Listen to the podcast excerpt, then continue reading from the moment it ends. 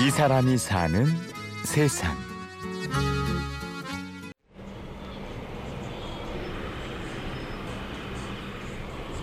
용인 신도시에서 살다가 서울 도심에 집을 지어서 이사한 부부가 있습니다.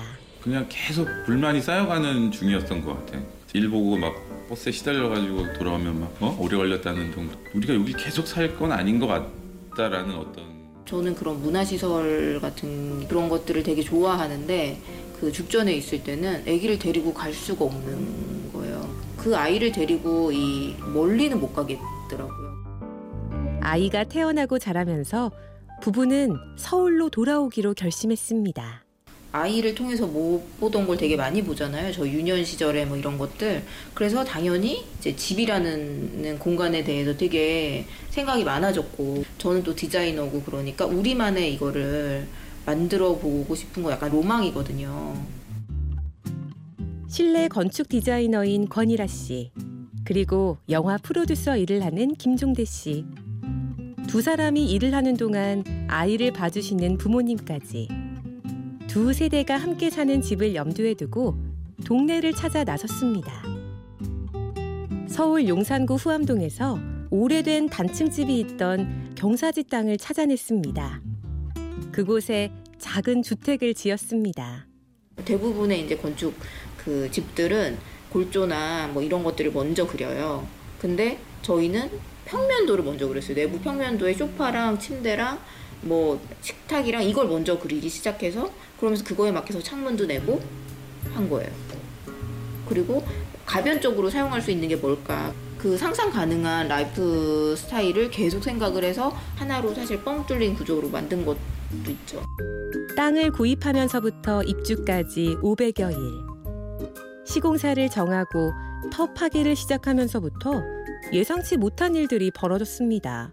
이게 저희가 이제 2층으로 올라가는 계단이 공중에 이렇게 떠 있는 것처럼 보이는 디자인인데 어느 날 저희가 보는데 밑에서부터 그 기둥이 계속 올라오고 있는 거예요. 여기 기둥이 도면에 없는 기둥이 있는 것 같다. 이게 뭐냐 그랬더니 그 사람들은 그 기둥을 만들어야지 당연히 계단이 있는 거 아니냐고. 그래서 보니까 거기 도면에는 안에서부터 철근을 다 연결해가지고 계단까지 철근이 삐져나와 있게 해놓고 그거를 이제 연결을 하면 이제 공중에 매달리는 것 같은 계단이 되는 건데 그거 좋지 않은 거죠. 그러니까 그분들은 늘 하던 거죠. 그러니까 늘 하던 방식대로 생각을 하는 거고 우리는 시공 방법을 적어놨는데 그분들은 그걸 안 본 거죠. 뭐 얘기하면 다 안 무너져. 모든 그냥 모든 답은 그걸로 통해서 안 무너진다고. 그게 되게 답답. 결국 공사 기간이 늘어났고 겨우 골조 공사만 마쳤을 때 시공사와 계약이 끝났습니다. 부부가 건물에 상주하며 공사를 마무리해야 했습니다. 이곳으로 이사 온 후 가족은 삶이 바뀌었습니다. 집 근처 남산으로 산책을 가고 아이는 집안 곳곳에서 놀거리를 찾아내며 즐거워했습니다.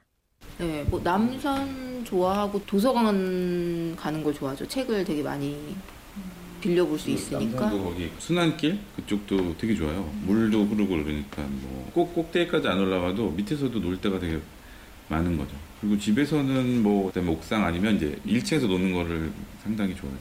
여기서 신발 신고 다녀야 되는데도 계속 맨발로 이제 그래서 저녁에 딱 쓰러져서 딱 보잖아요. 그러면 발바닥에 그 그렇게 딱 이렇게 까맣게 윤이 나는 그 발바닥 있잖아요. 네? 계속 뛰어다녀가지고. 항상 머리 젖어 있어. 땀에 막 머리에. 그래도 되게 행복해하죠. 부부는 집을 지으며 삶의 방향을 정했고 이곳에 살며 소소한 행복을 되찾았습니다. 전에는 이게 여기 이렇게, 이렇게 있었 어요. 그러니까 책꽂이가 원래 길게 있어가지고 계속 이제 정원이 안 보이는 게 아쉬워서 일로 옮겨봤죠. 너무 좋더라고요. 전에는 책 읽을 때 뭐 책상에 앉거나 뭐 저기 앉아 있다가 여기가 이제 또 좋아지니까 이젠 또 여기 와가지고 이제 바깥을 보면서 책을 읽기도 하고 그런 게 사실 삶의 재미라고 생각을 해요. 그리고 이게 결국에는 집의 역할이고 안식처라 그러잖아요. 그런 재미들이 모여야 그렇게 사람들이 좀, 좀 행복하게 살 수 있지 않을까. 우리 아이도 좀 그러면 좀 더 흔들리지 않게 어, 소소한 행복을 느끼면서 잘 살, 살았으면 좋겠다. 집에서부터 시작된 고민은 결국 어떻게 살아갈 것인지에 대한 답을 구하는 과정이었습니다. 그 길에서 두 사람은 삶의 우선순위를 정할 수 있었는데요. 무엇보다 아이에게 마당과 옥상이 있는 집의 기억을 남겨주고 싶었습니다. 매일 바뀌는 일상 속에서 또 다른 행복의 조건들을 발견하는 순간 두 사람은 또다시 집을 지을지도 모릅니다. 그래서 사람들한테 해해 막 그러는 이유가 맨날 아파트 창문만 보다가 그냥 길쭉한 창문 한 번 봤는데 되게 좋은 거예요. 별것도 아닌데 사실. 그러니까 오 이거는 사실 이렇게 했다고 해서 이렇게 좋을 줄 모른 몰랐던 거죠. 근데 해본 사람만 우리만 알 수 있으니까 자꾸 얘기해 주는 거죠. 하라고 해도 된다고. 오늘은 후암동에서 권이라 김종대 씨를 만났습니다. 취재 구성 홍지은, 내레이션 임현주였습니다. 고맙습니다.